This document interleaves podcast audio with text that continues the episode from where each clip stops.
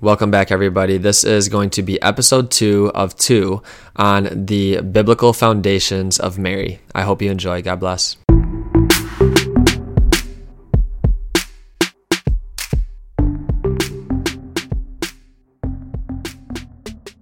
So now let's move to uh, the Gospel of John. So, right when the Gospel of John starts, it says, In the beginning. So right there, it's already taking back, taking us back to Genesis because Genesis Genesis says in the beginning. So in the beginning was the Word, and the Word was with God, and the Word was God. So the Word is Jesus, and he's saying right here that the Word is God, and Jesus is the Word, and Jesus is God. He was in the beginning with God. All things were made through him, and without him was not was not anything made that was made.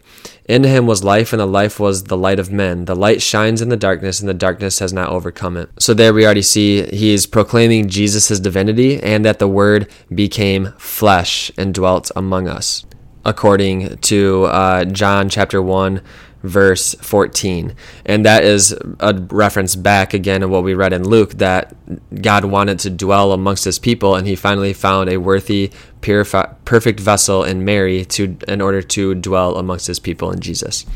So now let's move to the connection of this very first part of John, where it leads us through um, the Word became flesh, and then the testimony of John the Baptist, and then the Lamb of God, the first disciples of Jesus. Jesus calls Philip and Nathaniel, and the wedding at Cana. So throughout that entire time, we already see that at the very beginning it says, in the beginning. So it's taking us back to Genesis. And then we're going to see that when, uh, after John the Baptist proclaims that Jesus is the Lamb of God, um, he, it goes into the sequence of the next day, and then the next day, and the next day, and then the third day was a wedding at Cana. So this is a significant already. So we already see at the beginning in Genesis, the beginning of creation, there was it was a wedding banquet. The God wanted to wed Himself to His people, and there was a man and a woman. And in both instances in the book of Genesis, there's the falling because of the serpent. So there's the Adam, and then there's Eve, and then a serpent. And then right here in the middle, we're going to see right in John that there's a wedding banquet, and there's a woman, Jesus, uh, Mary, and the new Adam, Jesus. And then in Revelation, uh, we're going to see the wedding banquet of the Lamb of God, and that's Jesus. And then there's also going to be a woman there, Mary, and there's also the serpent. So we'll just keep we'll keep that in mind for now. But let's go through the connection. So in Genesis chapter one, it says, "In the beginning, God created the heavens and the earth." And then in verse three, it says, "And God said, Let there be light, and there was light." And then in verse eleven, it says, "And God said, Let the earth put forth vegetation." And in verse twenty, "Let the waters bring forth swarms of living creatures." And in verse 24, let the earth bring forth living creatures according to their kinds. And in verse 26, then God said, Let us make man in our image.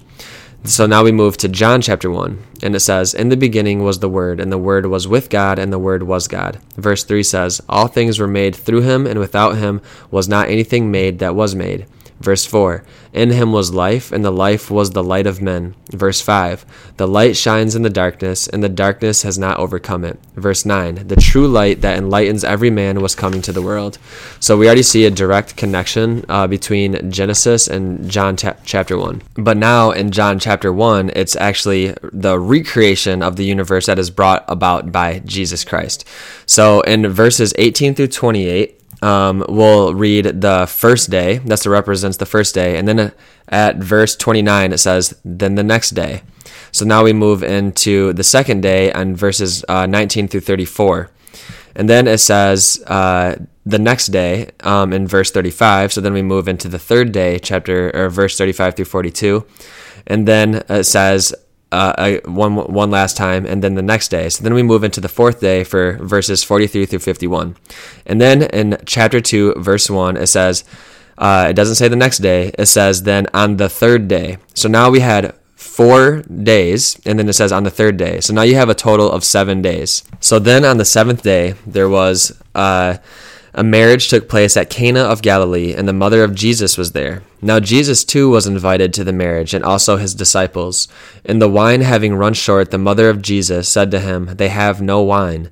And Jesus said to her, What is that to me and to you? Woman, my hour has not yet come. His mother said to the attendants, Do whatever he tells you. The first of his signs Jesus worked at Cana of Galilee, and he manifested his glory, and his disciples believed in him. So, a ton of significance right here. Okay, so we see that the seventh day, so it's referring back to Genesis. Well, what was that Genesis? The creation of man, right? So the Adam and Eve were born without sin, and then they fell.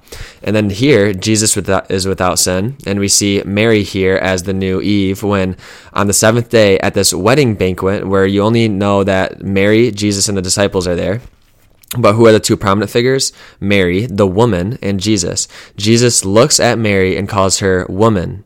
And that is so significant because he is directly referring back to the reference of Genesis 3:15 of Mary uh, of the woman and then Jeremiah 31:22 of Mary uh, compassing the man. So now it's this reversal of a fall at the beginning that people that were without sin, Adam and Eve, fell. And now these two uh, and Jesus and in Mary, two people, a man and a woman, without are without sin. And Jesus himself confirms and affirms Mary as this woman that was promised in Genesis 3:15 that would put enmity between the serpent and this woman and the serpent and her offspring, Jesus. So two people here and Jesus says woman. So that is so significant. And then and then also when he says woman, uh, what does that have to do with you and with me? He is saying specifically that Mary's will is directly connected with uh, Jesus's will, and so, um, and we see here that this is the very first miracle that Jesus performs. And what is Mary's? This is perfect. This is the perfect example of Mary interceding for us because she never puts her son in a predicament of like this this request that is against his will. She is, she is so perfectly connected to his will. She says, They have no wine. We're at the beginning in Genesis, uh, Adam and Eve, they had everything that they needed, but then they tried to take it for themselves apart from God. Whereas Mary, she's seeing this, what these people need. And she tells her son, her divine son Jesus, they have no wine. And he says, Woman, what does that have to do with you and with me? My hour has not yet come, which is significant uh, part uh, because it's connecting uh, Jesus on the cross and the fulfillment of the Passover uh, with the Last Supper. But it's also significant because then he still performs the miracle and he provides the good wine, which is which is also a foreshadowing of Jesus's covenant, which is given in bread and in wine, uh, and he pours out his body and his blood for humanity, the new covenant of Jesus's body and blood. Um, and then what is this is the very last thing that Mary says in Scripture: do whatever he tells you. Mary is always pointing to her son. She's always telling us to go closer to him, to do, to have to do whatever Jesus tells us. And this is perfectly um, captured in Revelation, and we're going to go into more details later. But in Revelation, in chapter 12, verse 17 in Revelation, it says that the serpent went off to make war on the rest of her offspring and on those who keep the commandments of God and bear, bear testimony to Jesus. So here, and we're later we're going to see, and we're going to dive into this more, but we see there that Mary is the mother of all those who keep the commandments of God um, and that that is us, the people that testify to Jesus. All Christians, not just Catholics. All Christians. If you are Christian, you bear testimony to God and bear testimony to the name of Jesus, and therefore you're you are a direct descendant of Mary because God is wants to fulfill this perfect grace without sin, holy and unblemished that has been fulfilled in Mary. So there, from the beginning of John and the wedding of Cana, we see that Mary is given the title of the new Eve. So she was born without sin. So she was uh, she has the immaculate conception, and she also is the mother of God. Um, and then I want to i am going to come back to Revelation in a minute, but I also want to jump to John uh, chapter 19 verse 25 through 27. And this is when Jesus is on the cross. This is literally one of the last things he says before he dies. So he's been through scourging. His body is in complete um, shock he's di- completely dying. His heart is being expanded. His body is just torn to bits, and he is crucified. And most people died from asphyxiation on the cross because their lungs would be expanded and their lungs would be filled up with fluid. So he is in excruciating pain, pain that we'll never be able to feel. And this is the one of the last things he says. So in chapter 25 verse uh, or chapter 19 verse 25 through 27 it says standing by the cross of Jesus were his mother and his mother's sister Mary the wife of Clopas and the Mary and Mary Magdalene. When Jesus saw his mother and the disciple whom he loved standing near, he said to his mother, "Woman, behold your son." Then he said to the disciple, Behold your mother. And from that hour, the disciple took her into his own home. So, a few things it says the disciple whom he loved. So tradition tells us that that was the disciple of John, but also tradition tells us that it was put in there of the disciple of whom he loved is because we are the disciple of whom he we love, whom he loved, and we all want to partake in that one sacrifice of Jesus. So we are called to be there at the foot of the cross, and who else was there? Mary. We're sta- we should be standing there with Mary, Jesus' mother. And one of the last things Jesus says as he's about to die, literally the next, right after that, it says that um, knowing that all was finished, said to fulfill the scripture, Jesus said, I thirst. A bowl of vinegar stood there, so they put a sponge full of the vinegar on hyssop and held it to his mouth. When Jesus had received the vinegar, he said, It is finished, and bowed his head and, head and gave up his spirit. So he literally gives the disciple his mother and the next thing he says is I thirst and it is finished. And that is significant too because it's it's finished or it is consummated is referring to the fourth cup of the last supper consummating uh, that fourth cup of the his blood of the new covenant. So it's the Eucharist and the mass connected. Anyways, but back up to um, that. So behold woman behold your son and to the disciple behold your mother. And so this is also significant because this shows that Mary did not have other children because this would have been outrageous in a Jewish uh, first century Judaism for somebody to give their mother to somebody else other than a family member, a direct family member. So we know that she didn't have any other children. So he gives her under the care of one of his disciples. And as Mary stood there watching her son, she never interrupted. You notice in scripture, she's never inter- interrupted her son. The only time that she's uh, asked him for anything was they've ran out of wine. And then he performs his first miracle and they give them he gives them the good wine from Mary's intercession. Then he starts his ministry from Mary asking for him. Her, her will, her uh, she is completely caught up to the will of God that she is part of salvation history. So, and uh, and her standing at the cross, she never interrupts. She is completely humble, and she's watching her son be scourged and crucified, and walks with him. And so she is the perfect example of a Christian because she was there at the beginning. She bore and gave birth to Jesus to the world. And then she provided life and mercy uh, through uh, Jesus going being birthed through her, and then walked with him his entire life from his entire life, even before his ministry. She was a human that taught her son scripture, taught taught him how to be a man with her and Joseph. And then um, and then also after when we go back to Luke in chapter 2 verse 35. So this is after the birth of Jesus and then the the the magi come and worship Jesus as a baby in Mary's hands. And then Jesus is named and he is given and presented to the, in the temple. So when they're in the temple, uh, they encounter a man named Simeon. And so uh, and this is what it says. And inspired by the Spirit, he came into the temple, and when the parents brought in the child Jesus to do for him according to the custom of the law, he took him up in his arms and blessed God and said, Lord, now lettest thou thy servant depart in peace, according to thy word. For my mine eyes have seen thy salvation, which thou hast prepared in the presence of all peoples, a light for revelation to the Gentiles and glory for thy people Israel. So Jesus is the King of the Jewish people and king of the world here, right? He is the light of the revelation to the Gentiles as well. The entire world would come to worship him. And his father and his mother marveled at what was said about him. And Simeon blessed them and said to Mary, his mother, Behold, this child is set for the fall and rising of many in Israel, and for a sign that is spoken against. So there he's saying that there, he is a sign of contradiction. So the cross is the sign of contradiction, right? And then it says in verse 35, And a sword will pierce through your own soul also, that the thoughts of many hearts may be revealed. So at the cross, and back in John 19, when Jesus is uh, scourged and then he's crucified and then he's pierced, her soul is pierced as well because her and her son are so connected. Like we said earlier, Jesus' blood, that is Mary's blood running through Jesus' veins. And so a sword will pierce through your own soul, he says to Mary, and that the thoughts of many hearts may be revealed. So here we see that uh, Jesus and Mary would together suffer so that the many would be saved according to Luke 2:35 and that is fulfilled in Jesus um, being crucified right there. So Mary is the perfect disciple. And there we see that Mary is the mother of us as well. So now let's flip back. Now that we know that we've set the tone that Mary is the Ark of the Covenant, and also she is given to us to be our mother uh, that Jesus gave us. So now let's move to Revelation.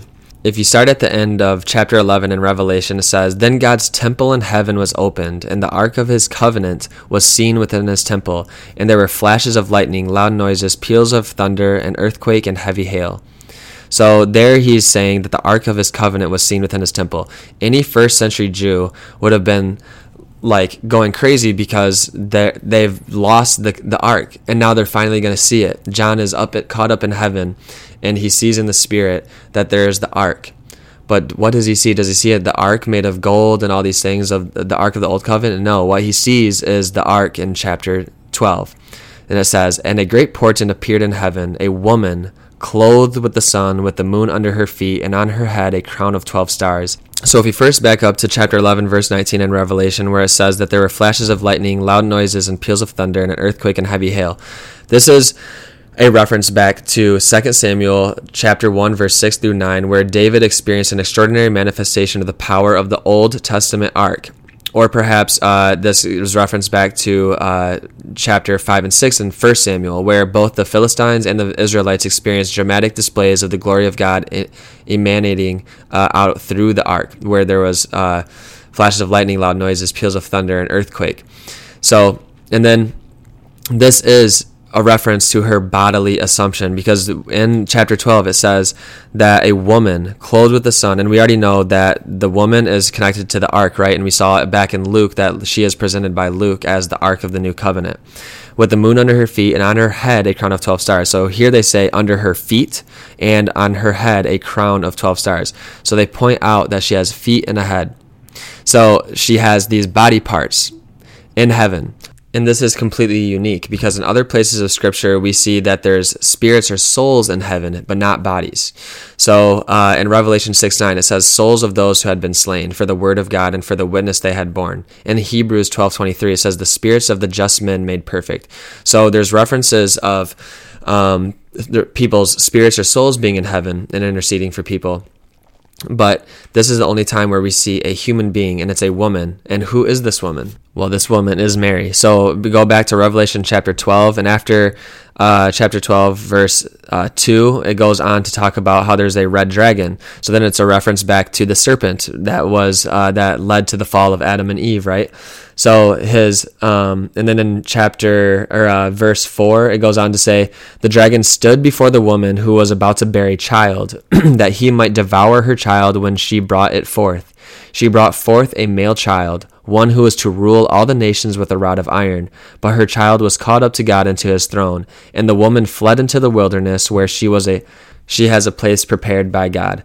So here we see that this woman is going to give birth to a child who is going to rule all the nations. Well, who is that?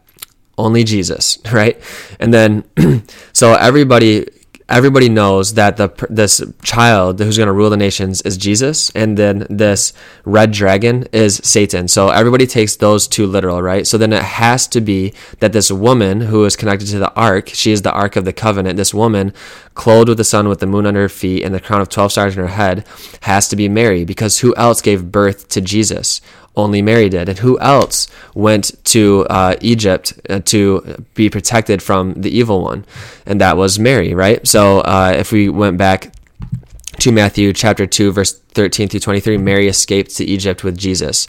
And right here in Revelation, it says this woman uh, fled into the wilderness where she has a per- place prepared by God. So there, this the Satan the the dragon is trying to devour this child and this this woman. But guess what? Just as Genesis 3:15 says, God is going to put enmity between you, the serpent, and the woman, just as here, and between you, the serpent, and uh, this woman's offspring, Jesus, and all Christians.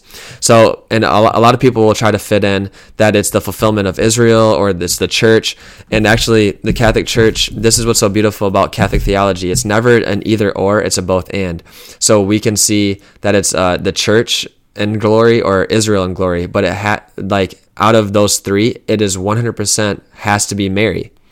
And the other ones are, that's great. That's beautiful. But for sure it's Mary because as we see back in um, Genesis three in Genesis, there is Adam and Eve and the serpent, and then now here is the woman and this child caught up to God and the serpent. So Jesus is for sure the child who is going to rule the nations, and there's the red dragon who is Satan, both taken literal, and this woman uh, who gives birth to that child gives birth to that child who is going to be uh, ruling all the nations, and that is Mary.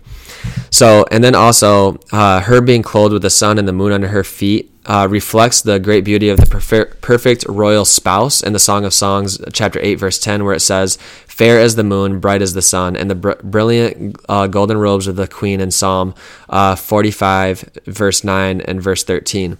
So here we see Mary as that perfect image of Israel and the church, holy and without blemish, and perfectly united to the will of God. So, just to recap all of this and make it even more abundantly clear, let's actually look at Genesis and the Gospel of John and Revelation. So, in Genesis 2, verse uh, 2, 2 and 3 says Eve is referred Eve is referred to as woman 10 times before she is named Eve. Jesus calls Mary woman in John 2 4 and again from the cross in John 19 26. And then she is called woman eight times in Revelation 12. So Eve was called woman 10 times in Genesis, and Mary is called uh, woman 10 times, twice by her son Jesus, and eight more times in Revelation. And then in Genesis 3:20 it says the woman is then specifically named Eve because she is mother of the living and that all of humanity are her seed. And then in Revelation uh, chapter 12 verse 17 and in John 19:26 Mary is the mother of all who keep the commandments of God and bear testimony to Jesus, her offspring. In Genesis 3 uh, Genesis chapter 3 and 12 through 13 Eve reaches out in disobedience to the fruit from the tree of the knowledge of good and evil and brings death to herself and all of her children. Where, in contrast with Mary, Mary reaches out in faith to the new covenant cross or to the tree, bringing life to, chil- to herself and all of her children. And that is a reference to 1 Peter 2.24, Luke chapter 2, verse 34 through 35, John chapter 19, 26, and Revelation 12, 17. And in Genesis 3 16 through 17, by their disobedience, Adam and Eve each contribute to the death of their progeny and all and are each rebuked by God, whereas opposed to Jesus and Mary are each prophesied to obey God and suffer so that their progeny would have eternal life in God. And then in uh, Gen- back to Genesis, Eve, the woman, is overcome by the dragon, the serpent, as he is called, and brings about death to her children. Whereas opposed to Mary, the woman, is pursued by the dragon, that ancient serpent referenced back to Genesis 3 in Revelation, but he cannot overtake her. As a result, she is depicted as giving birth to all Christians in Revelation 12 17. So, yeah, hopefully that gets the message across that Mary is your mom. If you bear testimony to Jesus, she is your mother because Jesus himself by his own merits gave you her his mother who is perfect and undefiled by the merits of her son Jesus. Now I do want to move to uh, Matthew just from a holistic view of the Gospel of Matthew. So the focus in the Gospel of Matthew is the kingdom, the son of David. So we see Jesus restoring the Davidic kingdom. So the Davidic kingdom had a royal steward in Isaiah 22, 22, and that is uh, Jesus appoints Peter to that role in Matthew 16, 18 as the first pope. And so he is the royal steward, uh, steward of the Davidic kingdom. And the Davidic kingdom had 12 officers over the house of Israel in 1 Kings uh, chapter 4, verse 7 through 9. And each one of them were named. And Jesus appointed 12 officers in uh, Matthew chapter 10, verse 1. And he each he named each one of them in Matthew chapter 10, verse 2 through 4 and he sent them out to the house of Israel in uh, Matthew 10 6. And later he promises them thrones, Matthew 19 through 18, just as the Davidic princes sat on thrones in Psalm 122, verse 5. So there we see that he's setting up a Davidic kingdom, right? So that is the fulfillment of the of Israel and the Catholic Church because it's an apostolic church founded by Jesus, and uh, it's uh, founded on the apostles who sit on thrones and judging the 12 tribes of Israel, right? So it follows that there's a queen mother. Jesus is king, so there is the queen mother who would be Mary, right? And this is not uh, just something that we would like to believe. In the in the Jew in the Jewish kingdom, we're going to see back in First Kings chapter two that the son of David, Solomon, the king had a queen mother. So the story goes like this. Solomon just just been made king in the place of his father David. Before Solomon was enthroned, the heir apparent was his older brother uh, Adonijah. Adonijah had actually plotted his own inauguration as king, but called it off with it when his father David intervened and put Solomon on the throne immediately. Adonijah had never had not given up on his hopes of being king. He was, in fact, plotting a coup at this very moment. Abishag the the Shunammite was a key pawn in the strategy of his coup. As distasteful as it sounds to us to, today, in ancient times, a new king would often marry all the younger wives of the previous king. Possession of the royal women was a key sign and mark of political legitimacy. Abishag was recognized as King David's youngest and most recent wife. So Adonijah hoped to acquire her and thus increase the political and capital, uh, his political capital to appear more legitimate than Solomon. Then, coordinating his supporters with the army, the priesthood, and the bureaucracy, he hoped to become king and put Solomon, his rival, to death. However, Adonijah didn't want to risk asking Solomon directly for Abishag, so he attempted a workaround. So, what does he do? He goes through the queen mother. In ancient Israel, kings often had several wives, and so it was the king's mother who had reigned as queen.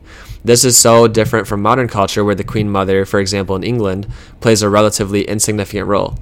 In antiquity, the queen mother was an extremely influential person in the kingdom. She had direct access to the king. Uh, court protocol demanded that she receive whatever she requested from the king. If someone could gain an audience with the Queen Mother, she was often able to cut through all the red tape and intervene directly with the king in order to get something done. So Adonijah, he approached Bathsheba, the Queen Mother, to ask her to intercede for him before the king, confident that what she asks of the king will not be refused.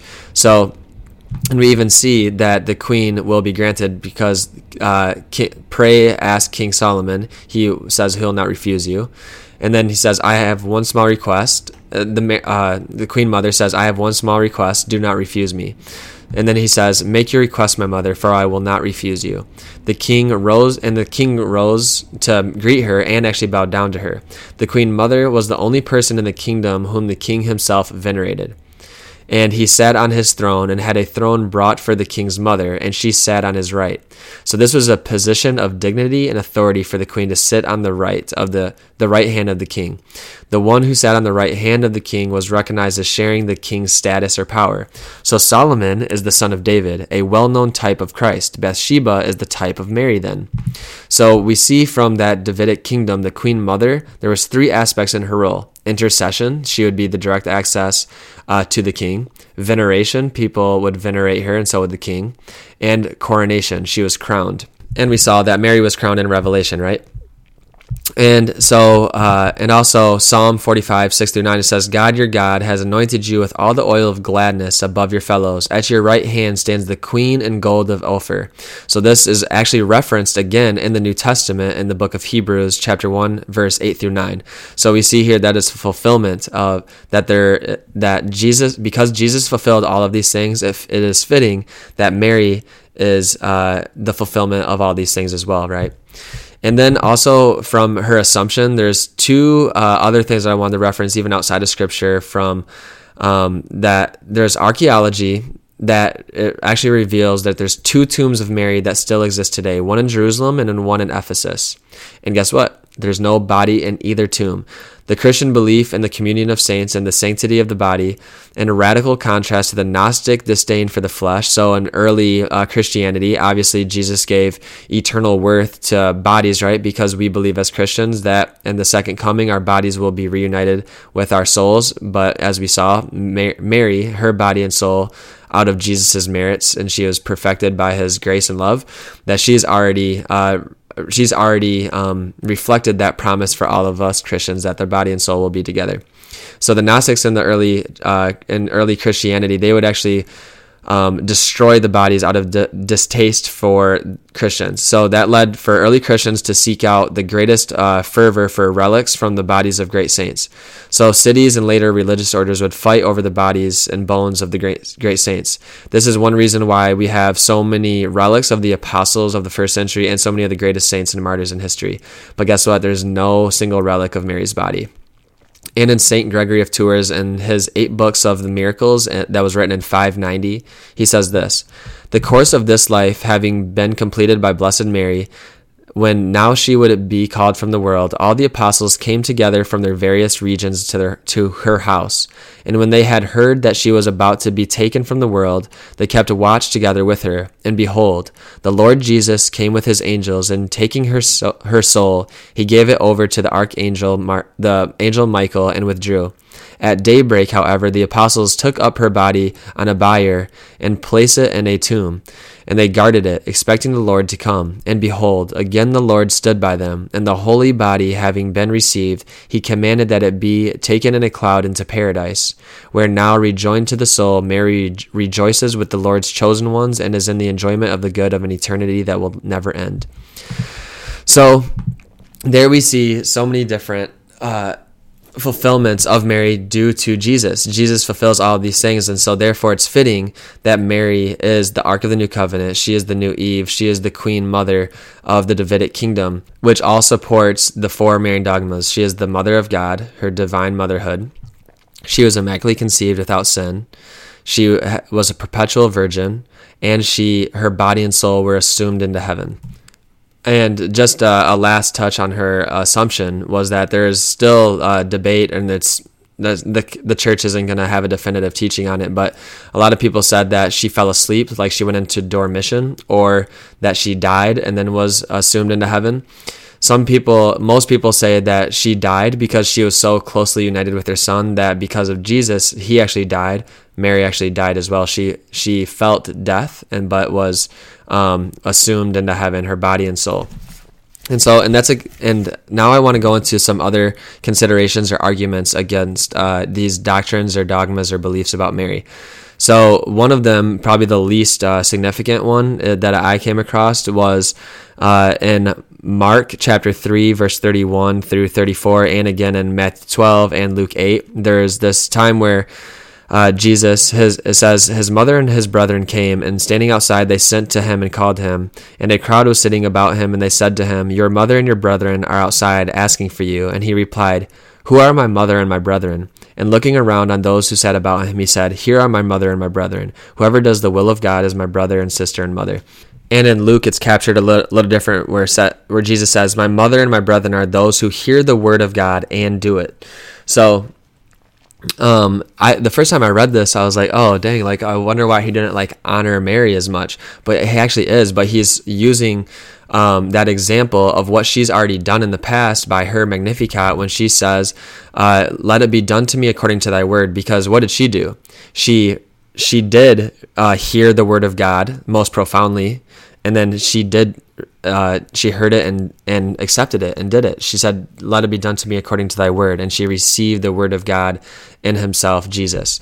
So here is a perfect example that we can take from Mary in order to be Jesus's brother, right, or sister, to be perfectly united with Jesus, to be His disciples, um, and that is to say, uh, "Let it be done to me according to Thy word." And then another argument is that in Luke chapter 2, verse 7, it says, it calls Jesus the firstborn son.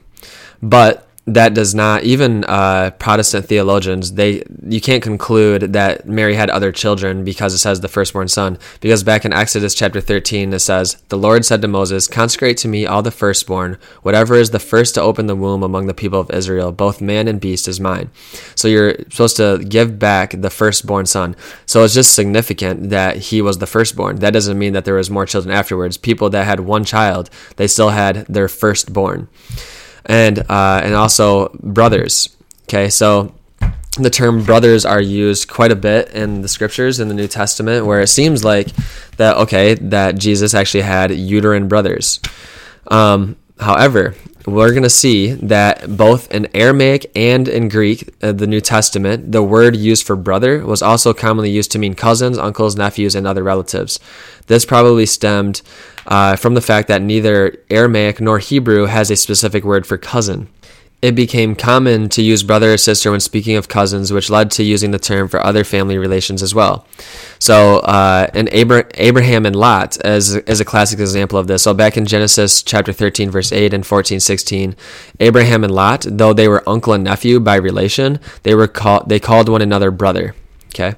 And it is not a surprise then that in the Septuagint, the Greek translation of the Hebrew scriptures, and in the New Testament, even though there was a word for cousin in Greek, we find the exact same phenomenon where there's not a term for cousin. So in the Septuagint, we have multiple examples of this. So, for example, in Leviticus chapter 10, verse 4, it uses a form of uh, Adelphos, which means brother, to refer to the cousins of Moses and Aaron.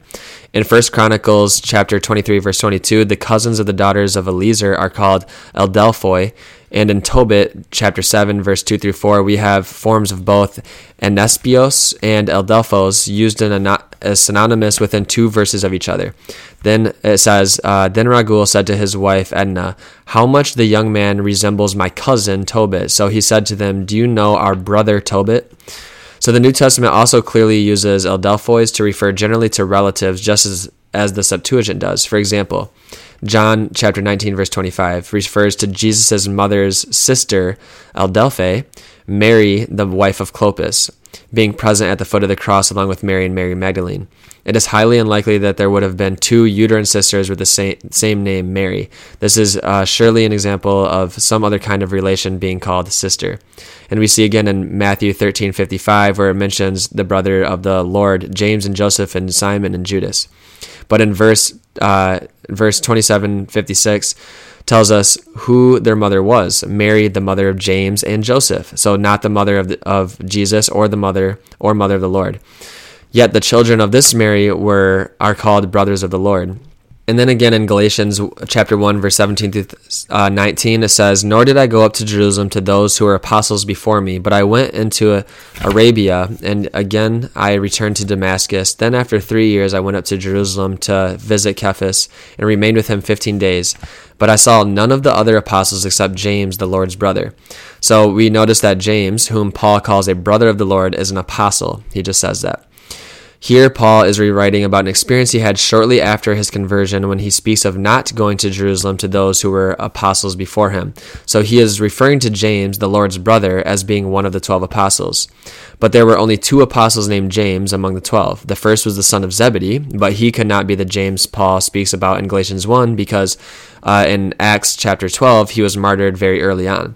That leaves the other the other apostle James, and according to Luke chapter six verse fifteen through sixteen, his father's name was Alphaeus, not Joseph.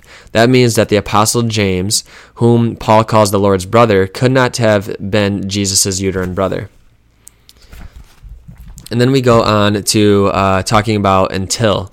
So in Matthew 1:18 it says uh, before they came together, Mary was found to be with child of the Holy Spirit. So it seems like that Mary, uh, like Mary and Joseph did come, did get come together because it says before they came together. And then in Matthew chapter one, verse twenty four through twenty five, it says Joseph knew her not until she had born a son.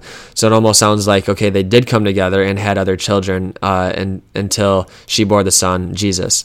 But this doesn't mean that something changes afterwards. And Joseph knew her to be the mother of God once she bore a son, which was Jesus. And we saw earlier that she was a spouse to the Holy Spirit, and she is the Ark of the Covenant. She was this holy uh, fulfillment, and Joseph was a righteous man and a devout Jew who would have known this, and God revealed that to him in that dream. um, with the angel, and that she, she was going to bear the son from uh, the Holy Spirit, and so she wouldn't he wouldn't have dared to have conjugal relations with her. But still, we're gonna see. I'm gonna quote a few pieces of scripture here that that uses the word until, but clearly it will not mean that there was something that was a change after that instance happened. So, for example, 2 Samuel chapter 6 verse 23 it says "Michal the daughter of Saul had no child to the day of her death. So does that mean that she did have children after she died? Clearly not. 1 Timothy 1 Timothy 4:13 it says till I come attending to the public reading of scripture to preaching and to teaching. Does he mean once he gets there to stop publicly reading scripture to preaching and teaching? Of course not. 1 Corinthians 1 Corinthians 15:25 For Christ must re, must reign until he has put all his enemies under his feet. So once he puts all his enemies under his feet, does that mean that Christ is going to stop reigning? Of course not. He's reigning forever. His kingdom has no end. Matthew 28 through 20. Lo, Jesus says, Lo, I am with you always to the end of the age. Does that mean that he is not going to be with us at the end of the age? Of course not. We're going to be caught up with him in eternity and he, he's going to be with us. 1 Timothy 1 Timothy 6:14 it says, I charge you to keep the commandments unstained and free from reproach until the appearing of our Lord Jesus Christ. Does that mean once the Lord appears that we can just uh, not keep the commandments or stay free from reproach? Of course not. We got to keep them. And then another argument against her assumption, it says, uh, there's a lot of references back to John chapter 3, verse 13, where it says, No one has ascended into heaven but he who descended from heaven, the Son of Man. But this is a clear misunderstanding of what Catholic the, the Catholic Church actually teaches what happened to Mary.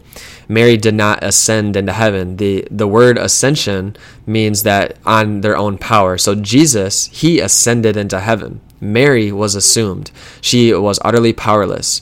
God, by his grace and his power, raised up Mary because of the merits of Jesus. And she was not the first person to be assumed into heaven. In Genesis 5:24 we read Enoch was assumed into heaven, and Elijah in 2 Kings 2:11, he was also assumed into heaven. And then there's references back to uh, her being free from sin where there's three scripture verses mainly uh, referenced. Romans 3:23 it says, "All have sinned and fall short of the glory of God."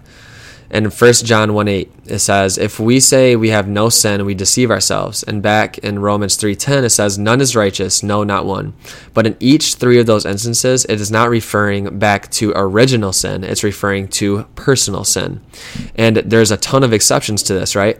Because have uh, babies that have died in the womb or out out of the womb have they committed personal sin? Well of course not. This is ref- there's a bunch of exceptions to this because there are human beings that were uh, conceived that um, did not personally sin. And jesus christ himself he was fully man also but clearly, obviously, we know he was without sin, right? So there are exceptions to this, and each of these scripture verses, just to remind us, are dealing with personal sin, where the Immaculate Conception is saying that Mary was free from original sin. She was completely detached from any sin, any stain of sin. She had no taste for sin in her life. She only wanted to do the will of God, and that was all because of the merits of her son Jesus. Jesus um, and what we what I referenced earlier that I would also talk about is where Mary says that she needed a savior, right? I, my soul rejoices in God, my savior. And yep, there she is. She needed a savior. Well, Catholics agree. Well, absolutely, she needs a savior because she's a creature. She is not God. She is created by God. She needs a savior. But when did that saving act happen for her? For us, we are not saved until we're baptized, right? So it's like we fell into this pool that we're about to drown in and somebody comes pulls us out. Whereas Mary, she was before she even fell into the pool, God grabbed her. She never even fell into the pool in order to be saved like that. She was saved before she even entered into sin, entered into uh, the consequences of the original sin, right?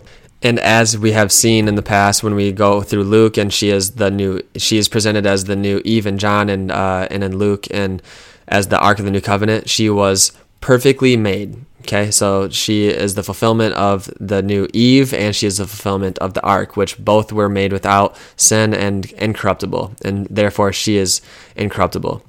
So Mary was saved by the merits of her son Jesus, by the blood of Jesus, she was saved. And that grace that happened at the cross, God is outside of time, right? So he can apply that saving grace or that power from the cross anywhere, right? So that power of the cross was applied to Mary at her conception. She was saved and redeemed by Jesus and preserved from God himself from sin. And then there's also an argument of her title as mediatrix. And mediatrix really just means that she has this intercessory role as a mediator in the salvific redemption by her son Jesus Christ, and that he bestows grace through her. Um, but as we see throughout Scripture, especially in the Saint in the New Testament letters, us Christians are all called to be mediators because so in 1 Timothy 2 5 it says one God and one mediator between God and men, the man Jesus Christ. So that is usually the reference of like why do we people like pray for this to the saints or ask Mary for for prayers because we only have one mediator, Jesus Christ. Well, absolutely, because we needed we needed God to reconcile us because He is the eternal. We needed an eternal remedy, which was found in Jesus Christ, for us to be reconciled to to God and men. Because there was this void, right? Because of sin, we were disconnected from God. But in Jesus Christ, we have right relationship in God. So Jesus Christ is the one mediator in the sense that God Himself took upon the weight of sin and death and redeemed humanity to reconcile to God, right? However, we see that Jesus, His entire will was to raise up human beings. he wanted to resurrect human beings in order to uh, to be in heaven with him, right? And and and uh, Jesus even says himself that he is not that God is not the God of the dead, but of the living, and Jesus fulfills that because he is raising up uh, these um, people that are connected perfectly to God's will and they're resurrected by the redemption of Jesus. And in Revelation, we see that they're praying to God. The prayers of the saints are lifted up in a bowl of incense to God. And we are the body of Christ. They we're not and we don't ask uh, the saints to like grant us something as if they're God. No, it's always God granting that that request through the saints' intercession. Okay, so just like me and you, I I would ask I ask people all the time, hey, pray for me, and then I ask people all the time, will you pray for me? Well, what's who's more powerful to pray other than the people that are caught up perfectly with God, right? And those are the saints. In James uh, chapter five, I believe, verse sixteen, it says that a righteous man's prayers are, are that they affect much, right? So who's more righteous than the people that are in perfect right relationship with God, other than the saints? And uh, the first, and so, and that first Timothy 2 5 says, One God and one mediator between God and men, the man Jesus Christ. Amen to that. Then the first two verses of that chapter, it says St. Paul actually commands intercessions, which is a synonym of mediation. So he's calling all of us Christians to mediate for each other. In 1 Peter 2 5 through 9, it says, All Christians are priests. Priests, their very nature is to offer sacrifice, which was mediation. They would mediate between God and man, but we are all priests, right? So, anyways, we are all called to be uh, mediatrix. We're all supposed to mediate for each other. Okay. And then co redemptrix. Her title is co redemptrix, which means that she is like a co redeemer. And that seems, seems so blasphemous. Like, it, are we taking away from Jesus' redemption for us? Absolutely not. It is only by the blood of Jesus Christ that we are saved. But Jesus calls all of us to be little Christ. Christians the word Christian literally means little Christ. And we're called to be co laborers with Christ according to 1 Corinthians 3 5 through 9. St. Paul says in Colossians uh, chapter 1, verse 24, I complete what is lacking in the sufferings of Christ. Is he saying that there was something lacking in the in what Jesus did on the cross? Did he need to hang on the cross a little more? Should he have been scourged more? No. It was perfect. It's sufficient for the entire redemption of the entire world. What is lacking in the sufferings of Christ other than our participation in his redemptive suffering? Correct? So, who did who fulfilled that more than Mary? Nobody because she was told that there was going to be a sign of contradiction of her son and that uh, uh, that her soul would be pierced and that is fulfilled at the cross when she is standing at the foot of the cross watching her son be brutally murdered. Okay? And um, and then also In Jude 22, verse 20, uh, verse 22 through 23, it says, "Convince some who doubt, save some by snatching them out of the fire." So right here, we're as Christians, we're supposed to save some. We're supposed to be co-laborers, co-redeemers with Christ. 1 Corinthians 9:22. I have become all things to all men that I might be by all means save some. So St. Paul wants to save people. We are caught up with Christ. We are seated in heavenly places with heavenly places with Jesus, and we're supposed to bring kingdom here, the kingdom of heaven here on earth to save people. We are co-laborers with Jesus. Does that mean that I am I myself am saving people from like to bring them to eternal life? No, that's only by Jesus, but I'm supposed I'm called as a Christian to participate in that redemption of Jesus, to bring more people into out of the kingdom of darkness and into the kingdom of the Son. 1 Timothy 4:16 it says take heed to yourself and to your teaching. Hold to that by, for by so doing you will save both yourself and your hearers. Again we see that we're saving ourselves and other people because we're participating in Jesus and then um, and we also and just like I mentioned earlier in Luke 2:35 where Simeon prophesies that Jesus that Mary her own soul would be pierced and that why was that? Because she was so connected with Jesus. She was with him all the way from the beginning of his incarnation to the cross, where hearts would be revealed. So Jesus and Mary together together suffered so that the same uh, many would be saved. And that's why we have Our Lady of Sorrows. And just to recap all of this, Mary is perfectly united to the will of God, and it's only by her merits of her son Jesus she is in the body of Christ. She's the part of the church, but she's also the fulfillment of Israel, the do- virgin daughter of Zion, finally prepared perfectly in order to receive the word of God, which was fulfilled in Jesus himself. She is espoused by the Holy Spirit.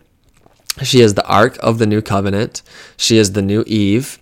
She would suffer with her son.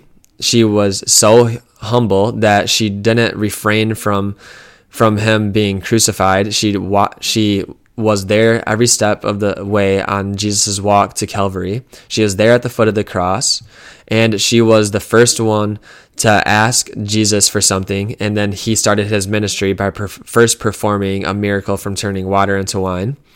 And in Revelation, we see that she is the woman clothed with the sun, with the moon under her feet, with the crown of 12 stars on her head. And she had child who was going to rule the nations.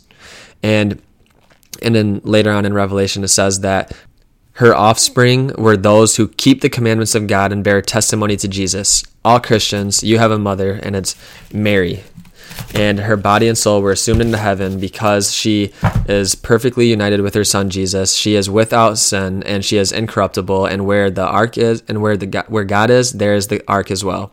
And we see right there that her body and soul were assumed into heaven. And so why does all this matter? Because Mary, just as we just said, her life was the perfect example of a Christian disciple to be so abandoned to the will of God like she was.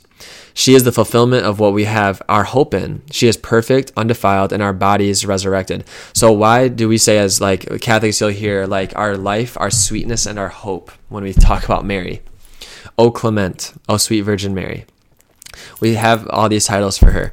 Well, Jesus is our hope because he is the one that's redeeming us. But she is our hope in the sense that what Jesus is going to do for us at the time of the second coming has already been displayed in Mary's life perfectly united to Jesus. And she is the fulfillment of Israel, the perfect image of the church, and the perfect image of each of us because Jesus will come and resurrect our bodies and unite them with our souls. So I pray that this series on Mary was extremely fruitful for everybody and that you can see the profound biblical foundations for the doc- doctrines and dogmas of Mary and why we honor her because God honors her. And as we have seen, this is all by the merits of her son Jesus. Everything that we believe as uh, about Mary is because it's Christocentric. It's all about Jesus. If you do not get Mary right, then you do not get the fullness of Jesus right. And actually, you could also be going into heretical territory, as we have seen in history, like the Arian and Nestorian his, uh, heresies in history. You're either attacking Jesus' divinity or just his very nature and the truth of Jesus' revelation, or you're attacking um, and separating Jesus into two p- persons. Um, and that is just one example. But If you get Mary right, then you understand the fullness of Jesus. And this is all from the merits of the divine revelation fulfilled in Jesus Christ and also found profoundly in Scripture. So, the next episode, I'm going to actually talk about, I'll do one more episode and I'm going to talk about apparitions. So, apparitions are Mary, like Mary appearing throughout the case, uh, the, throughout history. The past 2,000 years, Mary has appeared probably millions of times and I'll talk about some of the really large apparitions and the miracles that have happened. And I'll also talk, and those are, these apparitions are really just a continuation of that first miracle that happened from Mary's intercession at the wedding of Cana in, the Gospel of John. Jesus performs a miracle because of Mary's intercession. And that's the same thing now. It's not Mary performing miracles, it's God performing miracles through uh, Mary's intercession. And I'm also going to talk about my personal testimony relationship with Mary. I, it's so profound. I can't wait to talk about it. It has been absolutely life changing, and I know her son profoundly more and closer and more intimate with Jesus because I understand the fullness of revelation in Jesus fulfilled really in Mary's human life. And um, and I pray that all Christians come to know the fullness of truth of Mary because it gets you closer to Jesus. She will only ever tell you do whatever he says. Exactly what she said to the people at the wedding of Cana. Do whatever he tells you. And that is all she will ever do is bring you closer to her son Jesus. And then honoring Mary gives glory to God it's to the redemptive power of Jesus, our Lord and Savior, and Mary's Lord and Savior. And Mary is the perfect reflection and actualization of what our hope is to be as Christians, resurrected, redeemed by Jesus Christ. So, just like St. Maximilian Kolbe said, he said that never be afraid of loving Mary too much. You can never love her more than Jesus did. And that is so true. In Jesus, just ask Him, reveal the truth to me. And he's going to tell you, My beloved disciple, behold your mother as he's on the cross. And then, uh, just like the angel, like the angel revealed to Joseph, he's gonna. God wants to tell us, do not be afraid to take Mary into your home. So God bless you all, and I'm praying for you.